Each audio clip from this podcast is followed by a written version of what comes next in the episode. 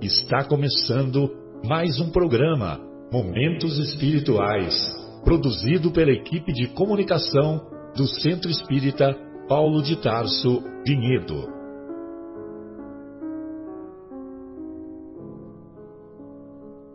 Se guardas contigo o estigma do sofrimento, indagando pela solução dos velhos problemas do ser e da dor, se percebes a nuvem que prenuncia a tormenta e o vórtice traiçoeiro das ondas em que navegas, vem conosco. Estudemos a rota de nossa multimilenar romagem no tempo, para sentirmos o calor da flama de nosso próprio espírito a palpitar e morredouro na eternidade, e acendendo o lume da esperança, perseveremos juntos em exaltação de alegria que Deus, o Pai de infinita bondade, nos traçou a divina destinação para além das estrelas.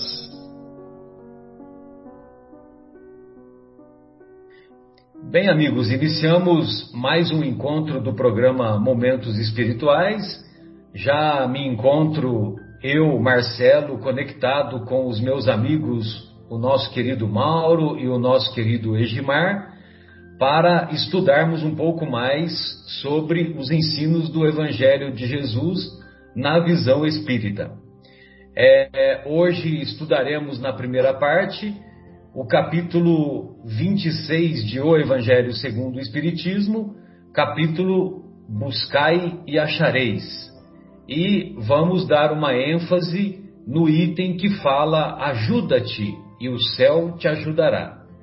E para nós nos harmonizarmos com os benfeitores espirituais que sempre toleram as nossas imperfeições e sempre nos inspiram, eu vou então pedir para o nosso querido Egimar para fazer essa prece de harmonia. Egimar, por favor. Então vamos é Primeiramente, agradecendo a oportunidade de estar aqui, vamos então elevar os nossos pensamentos ao nosso Mestre Jesus, agradecendo a oportunidade desse aprendizado, desse estudo, e que nós possamos e consigamos trazer conhecimentos e ensinamentos a todos aqueles que estão nos ouvindo que o Mestre Jesus ilumine a todos nós nesse processo de ajudar-nos, de buscar-nos e ajudar-nos. Obrigado, Senhor, por essas oportunidades e que o Senhor nos ampare a todos que aqui estamos. Que assim seja. Muito bem, que assim seja. É, obrigado, Mauro, pela correção. Eu falei capítulo 26, né, de O Evangelho segundo o Espiritismo, e na verdade é o capítulo 25. É, então, lá no, no a, o Kardec separou no estudo desse capítulo, Buscai e Achareis, ele separou é, uma passagem que se encontra lá nas anotações do evangelista Mateus, que começa no capítulo 7, dos versículos 7 até o versículo 11. E então, como nós gostamos de fazer, eu vou ler um versículo que antecede e um versículo que sucede a essa parte que o, que o nosso querido Kardec separou para entendermos o buscai e achareis. Então nós vamos encontrar lá no capítulo 7 do evangelista Mateus, só que do versículo 6 até o versículo 12. Não deis aos cães o que é sagrado, nem atireis as vossas pérolas aos porcos, para que não as pisem, e, voltando-se contra vós, vos estraçalhem. É interessante esse ensino né, de não dar pérolas aos porcos, porque muitas vezes é, não adianta a gente falar sobre o Evangelho de Jesus para as pessoas que, que se encontram numa fase de imaturidade psicológica é, mais acentuada. Então é como você jogar pérola aos porcos, né? O que, que os porcos vão fazer com as pérolas? É, Pedi e vos será dado, buscai e achareis, batei e vos será aberto. Pois todo o que pede recebe, o que busca acha, e ao que bate se lhe abrirá. Quem dentre vós dará uma pedra a seu filho, se este lhe pedir pão? Ou lhe dará uma serpente, se este lhe pedir peixe? Ora, se vós que sois maus sabeis dar boas dádivas aos vossos filhos, quanto mais vosso Pai que está nos céus dará coisas boas aos que lhe pedem. Tudo aquilo, portanto, que quereis que os homens vos façam, fazei-o vós a eles, pois esta é a lei e os profetas. Olha só, todo o ensino da lei e dos profetas se resume nessa prática: fazer aos homens o que gostaríamos que os homens fizessem por nós. E aqui na, na, Bíblia de Jerusalém, é, é muito legal o estudo da Bíblia de Jerusalém, porque eles colocam do lado do versículo é, outras passagens semelhantes com os ensinos, né? É, e aí fica legal de você basear, de você confrontar. E tem uma carta do Tiago é, o Tiago aqui, no caso, seria o, o Tiago, filho de Alfeu, né, que nós acompanhamos a, a história dele lá na obra Paulo e Estevão. Mas quando ele estava no finalzinho da sua existência, ele escreveu uma carta muito significativa, né?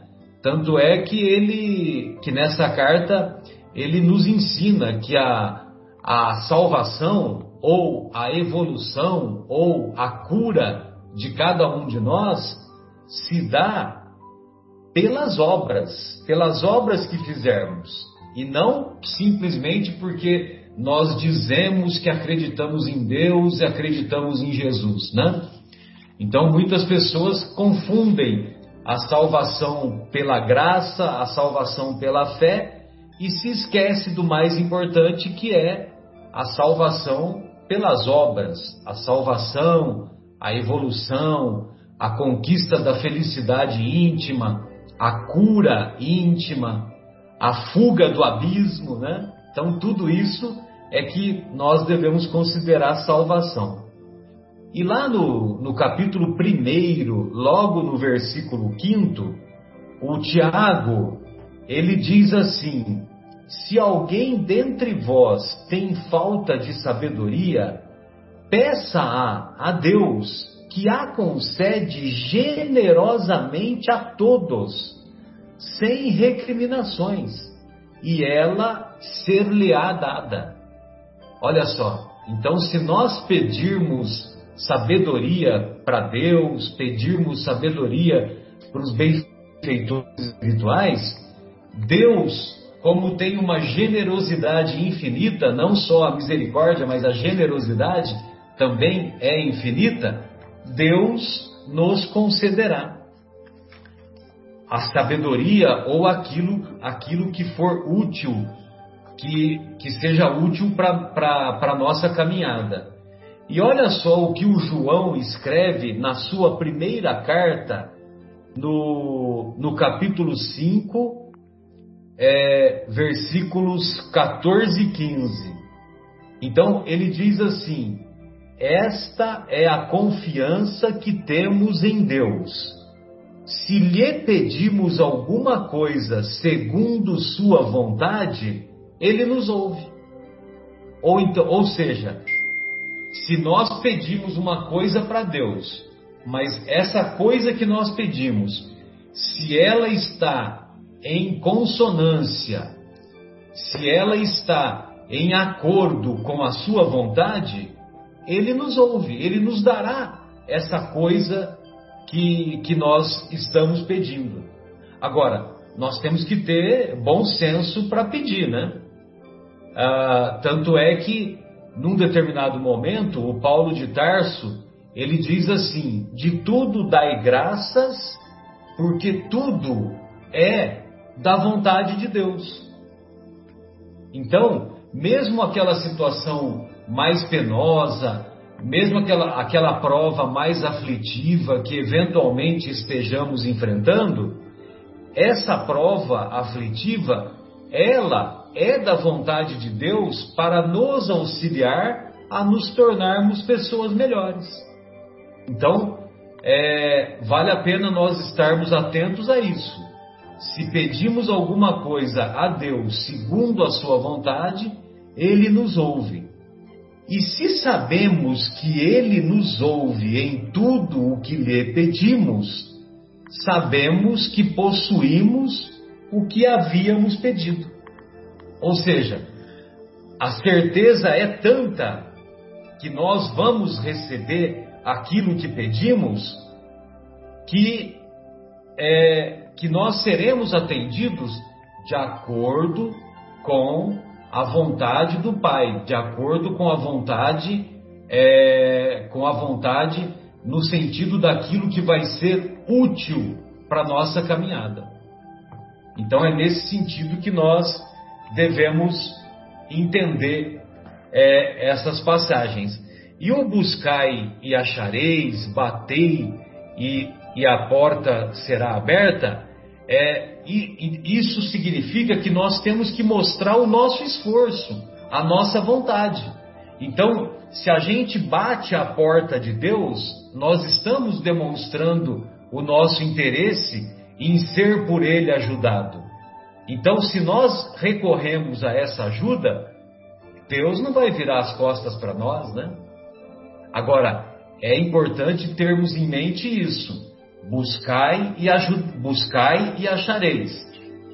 Façamos o esforço e o esforço será recompensado. A mesma, a mesma coisa ocorre com o aluno que está estudando lá para o vestibular.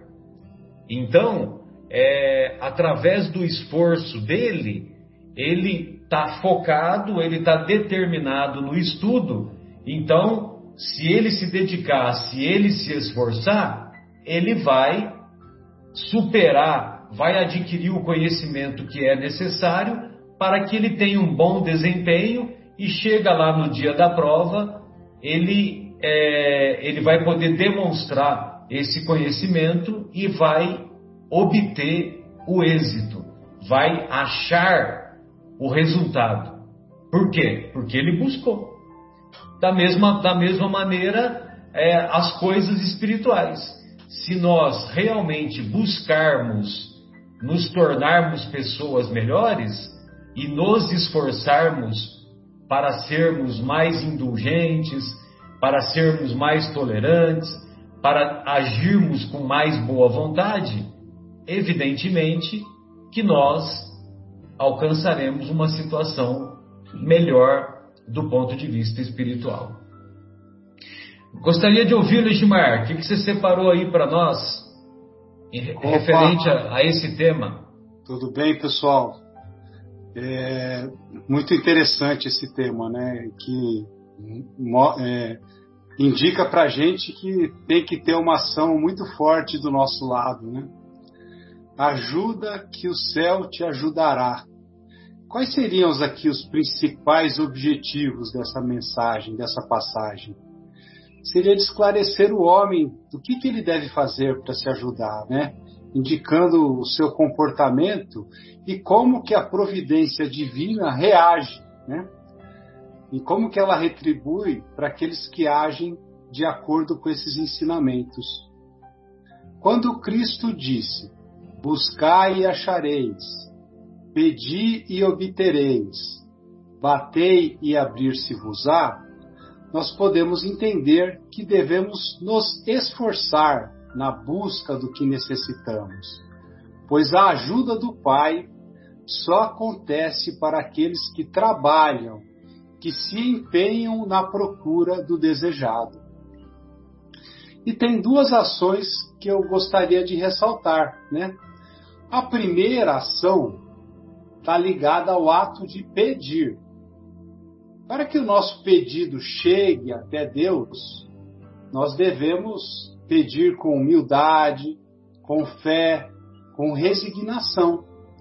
Porque, caso contrário, se formos arrogantes, exigirmos de Deus, desafiá-lo, ou se não tivermos confiança ou fé, esse nosso pedido não vai chegar até o Pai. Então, essa é a primeira ação, está no ato de pedir. A segunda ação está ligada ao ato de buscar, ou seja, que Deus está sempre pronto para nos ajudar, mas que precisamos trabalhar, nos esforçar para que esses objetivos sejam alcançados. Essa é, é uma das primeiras reflexões, né? Agora gostaria de colocar uma, algumas outras reflexões. Será que é mesmo necessário pedir a Deus o que nós necessitamos, uma vez que é, que é pelo trabalho que nós conseguimos as coisas? Embora Deus conheça as nossas mais íntimas necessidades, está sempre nos ajudando, está sempre nos apoiando, a nossa ligação com o Pai, a nossa ligação com Deus, é fundamental para que nós possamos agir cada vez mais com confiança e equilíbrio, e dessa forma atingirmos o sucesso resultante do nosso trabalho. O pedido a Deus é sempre um ato de reverência e humildade e é agradável ao Pai, né? Ele entende que nós, é, é, nós com, esse, com, esse, tipo de comportamento, sendo humildes, né, é, estamos, nos, estamos mostrando ao Pai que nós precisamos dele. Né? E quando nós nos dirigimos a Deus, podemos pedir qualquer coisa que Ele vai nos dar? Podemos pedir qualquer tipo de ajuda? É claro que não, pois nós nem sempre sabemos o que estamos pedindo nem sempre pedimos aquilo que realmente é melhor para nós. Deus, segundo Sua vontade, pode atender ou não atender os nossos pedidos, dentro do nosso merecimento e das nossas necessidades.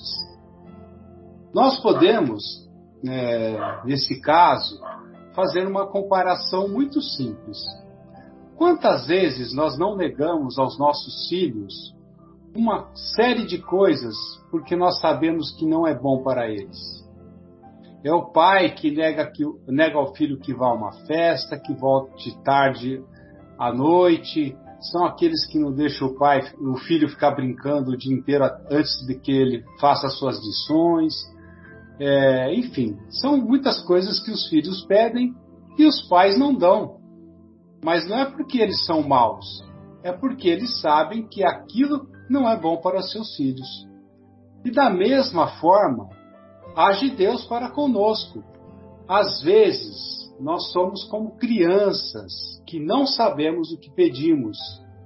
E se não for bom para nós, Deus certamente não irá nos atender. E como é que, os, como é que o céu, né? Como é que Deus nos ajuda? Deus nos ajuda ao permitir o progresso do nosso espírito, que é a consequência natural da aplicação digna do nosso trabalho, e ainda nos propiciar um bem-estar interior e fazer, de fazer e de havermos cumprido o nosso dever. O homem que ajuda a si mesmo descobre o alvo a atingir e mais facilmente o caminho que a ele conduz. Essa é a forma de compensação do seu esforço. E com relação ao trabalho, quais, quais seriam as finalidades do trabalho? O trabalho ele tem como objetivo permitir que o, ao homem o desejo de exercitar seu corpo e sua inteligência para assim desenvolvê-los. Se Deus nos tivesse isentado né, do trabalho do corpo ou do trabalho da inteligência, nós estaríamos atrofiando, nossos membros estariam se atrofiando e o nosso espírito é, está, permaneceria na infância. Então, por isso, a importância do trabalho.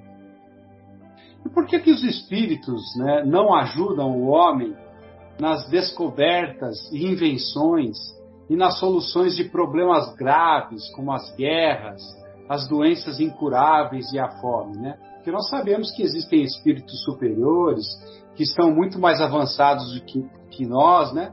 Por que, que eles já não trazem de bandeja aí para gente todas essas informações, né?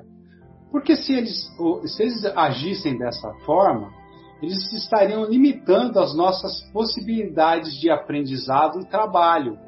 Ou seja, eles estariam impedindo o nosso crescimento, o nosso progresso.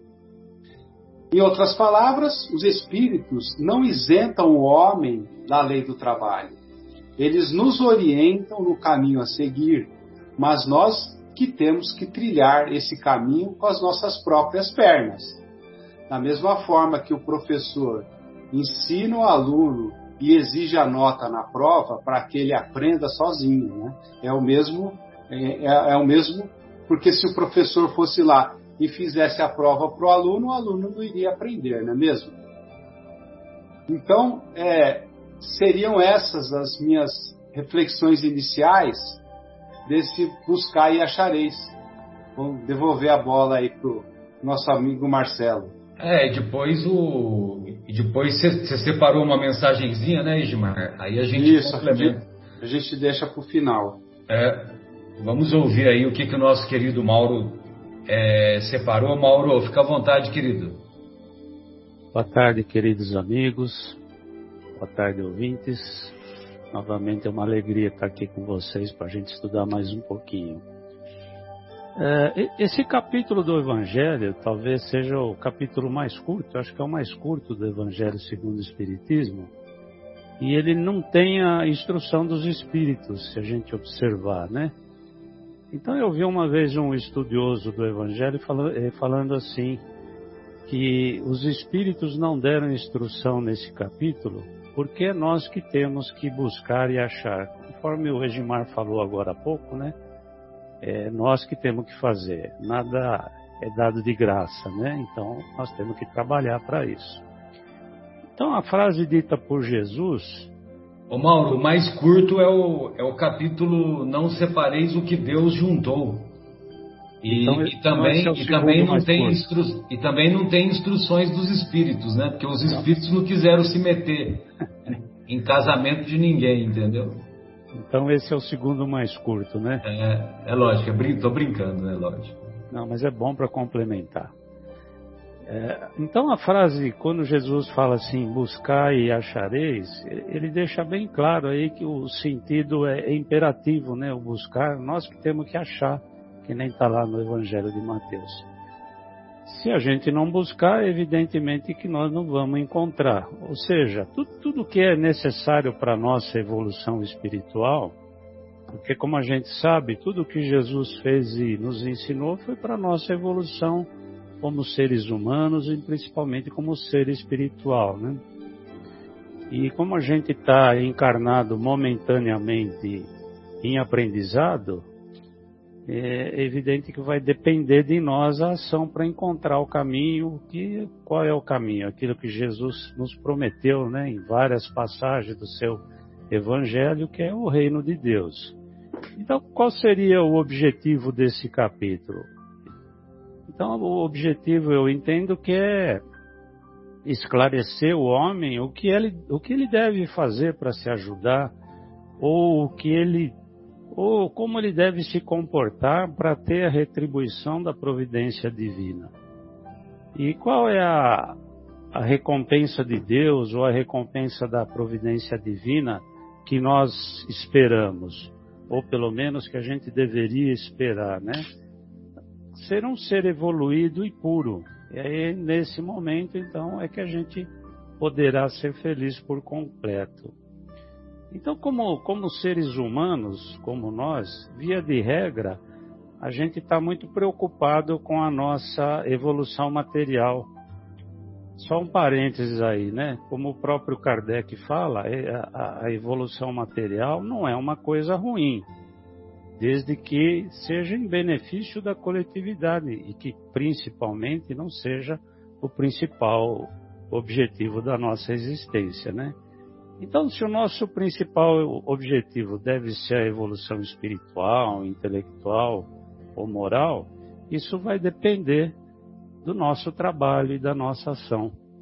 Portanto, quando Mateus fala que Deus nos dará boas dádivas aos que pedirem, ele está falando da, da solicitude do amor da providência divina para com a criatura humana. Aí eu fui procurar, quando a gente fala solicitude, a gente entende um pouco errado o que quer dizer essa palavra, né? Então, se a gente for lá no dicionário ver o que, que é solicitude, solicitude é vontade ou empenho em se conseguir um objetivo. João, lá no capítulo 13, eh, aliás, no capítulo 14, no versículo 13, ele escreve assim: é, o que Jesus falou, né? Tudo o que pedires em meu nome vos será dado.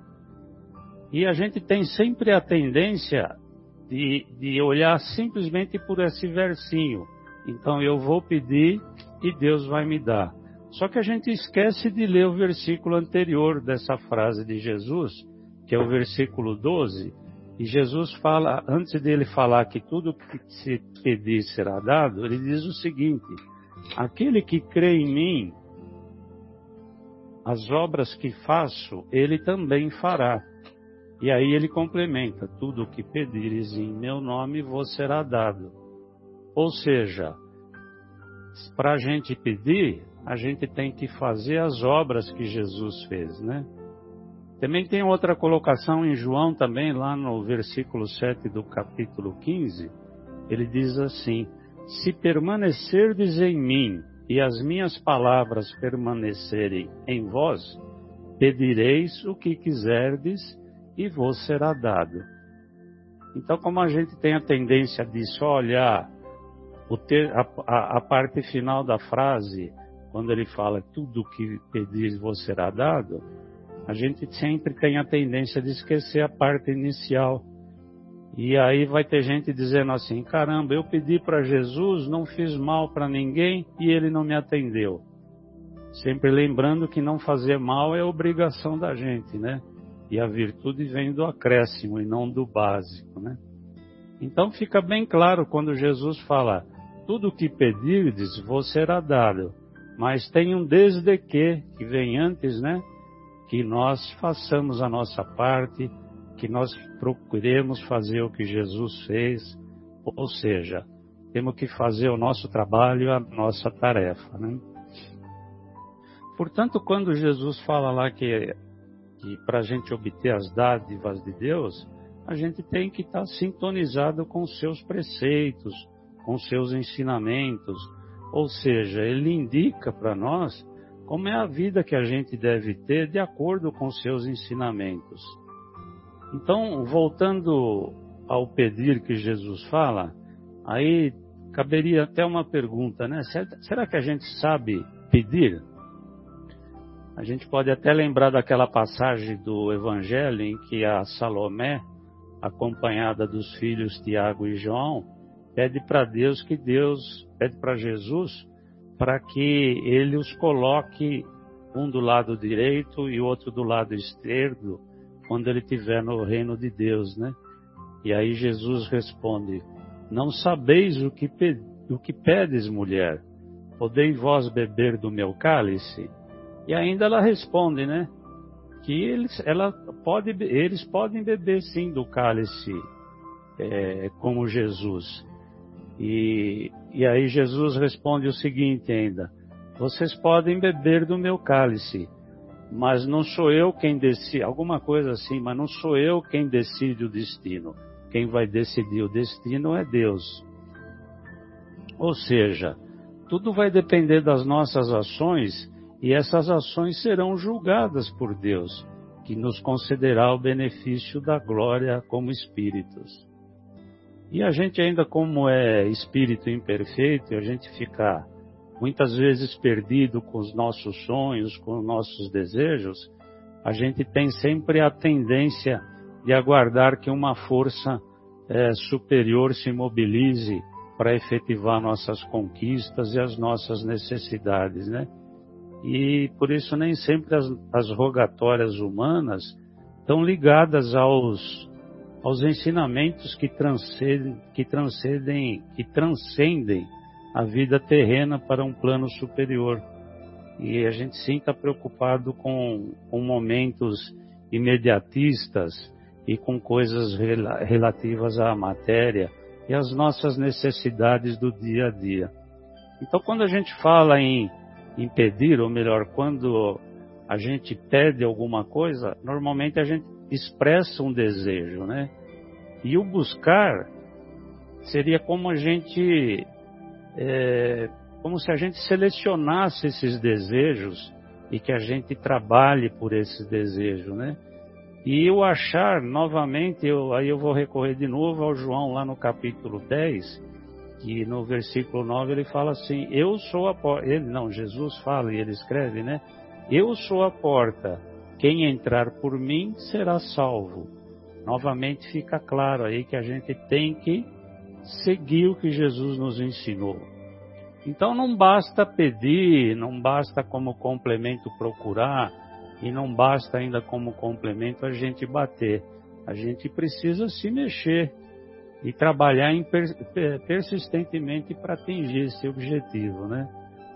E, e, quando a gente vencer as nossas imperfeições morais, com os nossos esforços próprios e com o nosso trabalho, é, quando, falo, quando a gente fala trabalho, a gente tem que deixar claro que é o trabalho no sentido mais amplo dessa palavra, né? Então, quando a gente fala sentido amplo da palavra trabalho, significa que a gente tem que pôr todo o nosso esforço no trabalho, no trabalho que seja digno, no trabalho que seja edificante e em benefício dos nossos semelhantes.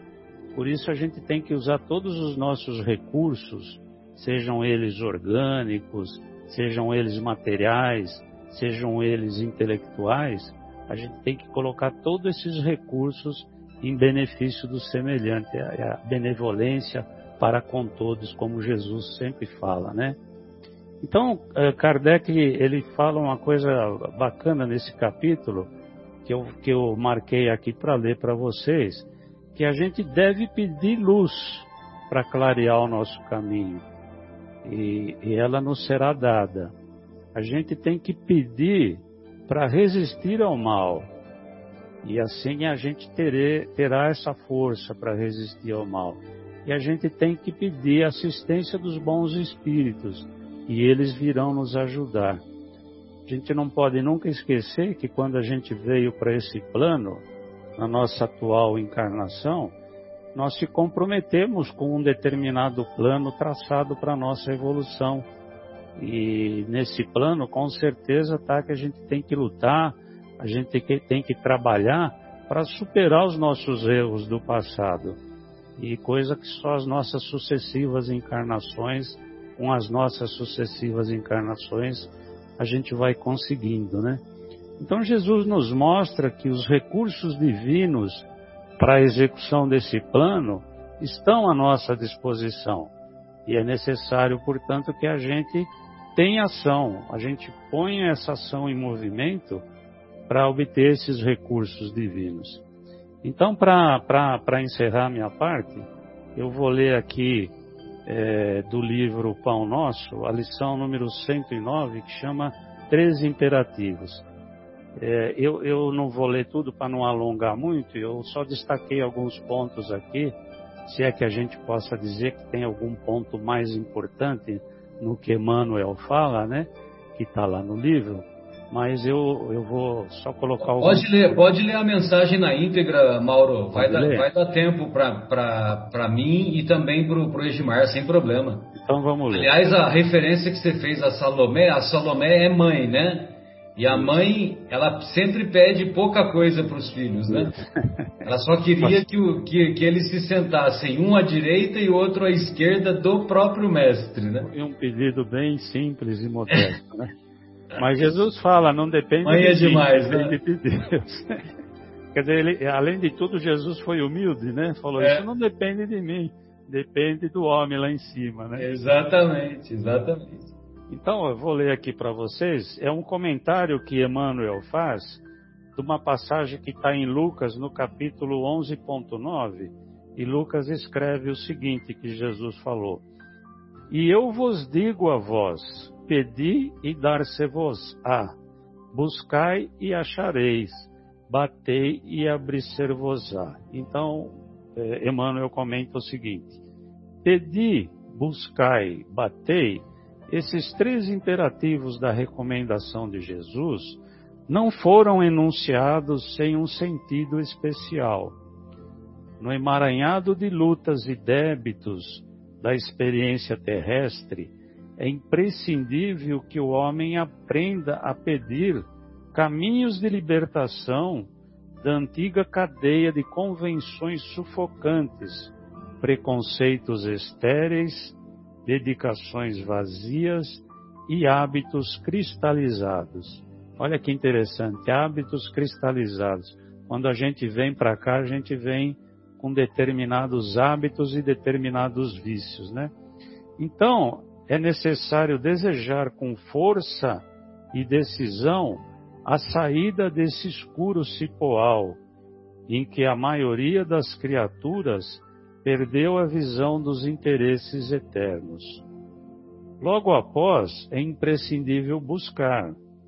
A procura constitui-se de esforço seletivo o campo jaz repleto de solicitações inferiores, algumas delas recamadas de sugestões brilhantes. É indispensável localizar a ação digna e santificadora. Muitos perseguem miragens perigosas, à maneira das mariposas que se aproximam da claridade de um incêndio chegam de longe, acercam-se das chamas e consomem a bênção do corpo. É imperativo aprender a buscar o bem legítimo. Estabelecido o roteiro identificante, edificante, é chegado o momento de bater a porta da edificação. Sem o martelo do esforço metódico e sem o buril da boa vontade, é muito difícil transformarmos os recursos da vida carnal em obras luminosas de arte divina, com vistas à felicidade espiritual e o amor eterno. Não bastará, não bastará, portanto, rogar sem rumo, procurar sem exame e, e agir sem objetivo elevado. Peçamos ao Senhor nossa libertação da animalidade primitivista. Busquemos a espiritualidade sublime e trabalhemos por nossa localização dentro dela, a fim de converter-nos em fiéis instrumentos da vontade divina. Pedi, buscai, batei. Essa trilogia de Jesus reveste-se de especial significação para os aprendizes do Evangelho em todos os tempos. Muito lindo, né? E Emmanuel é, é incrível. Sensacional, em todos os é. tempos e em quaisquer situações. Né? Então é isso que eu tinha aqui para vocês Muito hoje. Muito bom, muito bom. É, é, é um convite para que nós o buscar e achareis que eu vejo, o Mauro, é assim, é a gente sair da zona de conforto, né, que a gente se encontra e, e, e, e colocar como prioridade na vida da gente as, a, a, busca das coisas espirituais, né, as conquistas espirituais, que são as conquistas é, eternas, né, não são conquistas transitórias. E, e curiosamente, o, muitas vezes a gente, a gente faz empenho, faz muitos sacrifícios para conquistar as coisas materiais, e as coisas materiais são coisas transitórias. E o mesmo empenho, a mesma dedicação, o mesmo, a mesma determinação para buscar as conquistas espirituais, nós não fazemos, né? Nós relegamos a um segundo plano, né? Hoje, Mar, gostaria de, de, ouvir a mensagem que você separou e aí, a, aí eu, eu, termino com, a, com a, a que eu separei. Legal. Nós separamos aqui uma mensagem do reformador, é, a mensagem do Emmanuel também, né? Que chama-se Batei e Abrir-se-vos-á. É, só para esclarecer, Reformador é uma revista né, que, foi, que, que é editada pela FEB desde 1880, 1890, e, e num determinado momento, logo no, no começo da carreira mediúnica do Chico, então o Chico recebia as mensagens e enviava para a Federação Espírita Brasileira. É, então é, nós estamos falando aí dos anos 30, anos 40, né? Então, por muito tempo ele fez isso. Essa daqui foi em 1953. Então, é, a partir, né? A partir é, sim, de, exatamente, foi por várias décadas. Né? Então a mensagem é bater e abrir-se-vos-á. Que ela começa falando assim, ó, batei para o evangelho não traduz mendigai, né? não é mendigai significa esforçai-vos e insistir na vitória do bem. E continua assim, ó, não basta pedir para receber, não basta esperar para encontrar. A súplica sem trabalho costuma ser preguiça na mente. E a esperança que não opera é sempre inércia da alma. Tomemos assim a nossa tarefa de cada dia por bendito instrumento com que devemos recorrer às fontes da vida. Atendemos, atendamos ao nosso dever, por mais doloroso e pesado, com alegria no coração, como quem sabe que o direito é algo que devemos obter através da obrigação bem cumprida. Batamos com o nosso trabalho incessante e benéfico. As portas do progresso e da fraternidade, e o Senhor realmente nos responderá com as bênçãos eternas do amor e da sabedoria. Bonita mensagem, né? Mais uma vez a ênfase que ele dá ao esforço próprio, né? Ao esforço próprio, tanto das conquistas de ordem material quanto das conquistas de ordem espiritual. Exatamente. É sempre a mesma vibe, né? Você tem que trabalhar com o corpo físico, trabalhar com a mente, né? Com o espírito, né? Exatamente. Bem, então tem uma, uma outra mensagem aqui que se encontra na, também no Reformador, só que é de, mar, de março de 1964, Edmar. Ó, a sua é dos anos 50, essa é dos anos 60. E a, o título da mensagem é Campeonatos. Também é do Emmanuel, né? Lógico, né?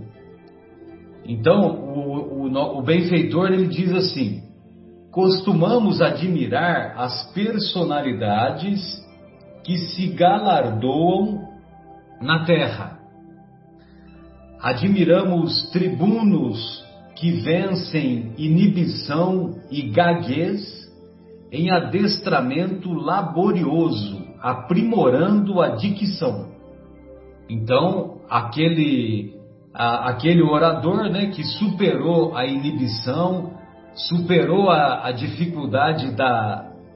Porque o cara era gago, né? A gaguez, superou a gaguez e aprimorou a própria dicção. É, poetas torturam versos durante anos, transfigurando-se em estetas perfeitos, ajustando a emoção aos rigores da forma. Então você imagina, né, aqueles poetas que ficam lá batalhando, né? Ele até usa o termo torturando versos, né? Para que para buscar a, a perfeição estética da escrita para que a poesia seja a, a mais bela e mais pura possível, né? Pintores reconstituem os próprios traços centenas de vezes, fixando por fim os coloridos da natureza. Então a mesma coisa, né? O, pega um pintor que é muito dedicado, muito perfeccionista, e ele faz de tudo, né, para chegar no quadro mais próximo da perfeição. Atletas despendem tempo indeterminado manejando bolas e raquetas ou submetendo-se a severos regimes em matéria de alimentação e disciplina para se garantirem nos galarins da evidência. Imagina você, né, que tem quantos quantos atletas do atletismo, por exemplo, que o cara se submete a uma disciplina impressionante e, pra, e o objetivo dele é baixar um segundo, dois segundos, né? No, no, no, no índice que ele tem, por exemplo, um corredor, né? Um, um nadador, a mesma coisa. É, o, o, atleta que é que sal, saltador de vara, saltador à distância e assim por diante. Todos eles são dignos de apreço, de admiração pelas técnicas obtidas à custa de longo esforço, e todos, conquanto sem intenção, traçam o caminho que se nos indica às vitórias da alma.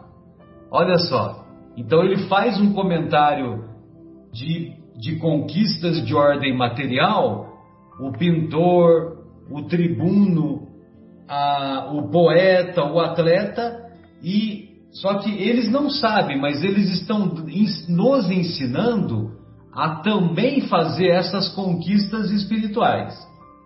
Então eu vou ler novamente. Todos eles são dignos de apreço pelas técnicas obtidas à custa de longo esforço e todos, conquanto sem intenção, traçam o caminho que se nos indica às vitórias da alma, porquanto existem campeonatos ocultos sem qualquer aplauso no mundo, embora atenciosamente seguidos da esfera espiritual. Olha só, os benfeitores espirituais acompanham os campeonatos que nós participamos, só que são campeonatos ocultos de conquistas da paciência, conquistas da tolerância, campeonato do perdão, campeonato das mais variadas virtudes. Só que são campeonatos ocultos. Os aplausos são aplausos surdos. Se aspiramos à libertação da impulsividade que nos arrasta aos flagelos da cólera e da incontinência, é forçoso nos afeiçoemos aos regulamentos interiores. Olha só, é um campeonato oculto que tem regulamento, né? O regulamento pode ser por exemplo, você pega o Campeonato Brasileiro, então é turno e retorno, pontos corridos. Após a última rodada, o time que está melhor classificado vai ser considerado o campeão. Então, tem, tem regulamentos no campeonato oculto da conquista das virtudes.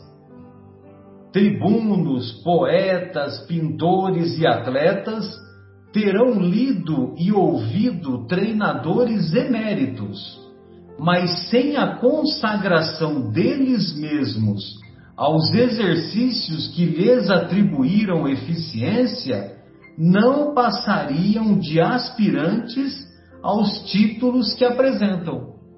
Então, se os tribunos, se os, os atletas, se os pintores, se eles não se dedicassem, eles ficariam no meio do caminho. Assim também no campo do espírito. Não adquiriremos equilíbrio e entendimento, abnegação e fé unicamente desejando semelhantes aquisições. Ah, eu quero ser equilibrado, eu quero ser uma pessoa compreensiva, eu quero ter abnegação, eu quero ter fé. Não adianta só ficar na, no desejo.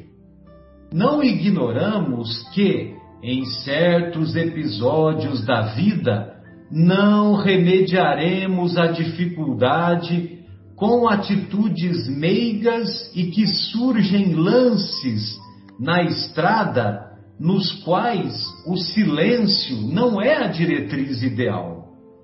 Não desconhecemos que, em determinadas circunstâncias, a caridade não deve ser vazada em moldes de frouxidão e que o sentimento não é feito de pedra para resistir intocável a todos os aguilhões do desejo. Ou seja, muitas vezes nós temos que agir com energia. Nós não podemos ter só uma atitude passiva na conquista dessas virtudes. Entretanto, se aplicarmos em nós as regras em cuja eficácia acreditamos, sofreando impulsos inferiores, cinco, duzentas, oitocentas, duas mil, dez mil ou cinquenta mil vezes, praticando humildade e paciência pela obtenção dos pequeninos triunfos do mundo íntimo, que somente nós próprios conseguimos avaliar, conquistaremos o burilamento do espírito, encontrando a palavra certa e a conduta exata nas mais diversas situações e nos mais variados problemas. Então, olha aí a importância do exercício. Conforme a gente vai exercitando 5, 10, 5 mil, 10 mil, dos, é, 50 mil vezes, aí sim nós vamos é, fazendo com que, o nosso, com que o nosso espírito conquiste essas virtudes. Tudo é questão de início, conclui o benfeitor Emmanuel. Tudo é questão de início e o êxito depende da lealdade à consciência, porquanto exclusivamente aqueles que cultivam fidelidade à própria consciência é que se dispõem a prosseguir e perseverar. Olha só a importância do exercício e a importância da lealdade à própria consciência. E essa lealdade à própria consciência se manifesta, sobretudo, pelo nosso foco, pela nossa determinação em busca verdadeiramente das conquistas das virtudes espirituais. Sensacional, né? O campeonato oculto. Campeonato Legal. oculto que é acompanhado, acreditemos, tenhamos certeza, que é acompanhado de maneira minuciosa pelos benfeitores espirituais que patrocinaram, que, que, é, que se esforçaram e que intercederam por nós para que nós viéssemos a essa luta, a essa luta aqui. E, e essa luta aqui na, na, nossa jornada terrestre, nós devemos é, ter o procedimento, o procedimento do soldado que não está satisfeito em ficar no quartel engraxando o coturno, e sim ele só vai ficar satisfeito se ele for chamado para a guerra. Lógico que se trata de uma guerra de que é, cujas armas são armas internas. Bem, amigos, então essas eram as nossas reflexões E se vocês quiserem fazer mais algumas considerações, nós temos aí três ou quatro minutinhos. Senão, nós encerraremos e voltaremos em seguida. Pois não, Mauro? Eu, só para encerrar de vez a minha parte aqui, eu pensei uma frase do que Emmanuel falou lá no Pão Nosso, que eu achei muito interessante e necessária para a gente pensar. Ele diz assim: Para o buscar é necessário um esforço seletivo, pois o campo ou pois a vida está cheia de solicitações inferiores Precisamos localizar as ações dignas e santificantes. É imperativo aprender e buscar o bem legítimo. Ou seja, tem muita coisa à disposição para a gente pedir, né? Mas a gente tem para a gente buscar, mas a gente tem que buscar as coisas dignas e santificadoras. Exatamente. Só Sabermos isso. selecionar, né? Examinai, examinai tudo, já nos ensina o apóstolo Paulo, e retende aquilo que é bom. Fique com aquilo que é bom. É isso. Edmar gostaria. Pois não, pois não, Mauro, desculpe. Não, não, é isso só. Pois não, Edmar, você, você gostaria de falar mais? Não, não, era, era só. Já, já, já, já fiz as minhas colocações. Obrigado. Beleza, então, amigos. Então encerramos a primeira parte do nosso programa e retornaremos em seguida, após a pausa musical, com o, a continuidade do estudo da obra há dois mil anos.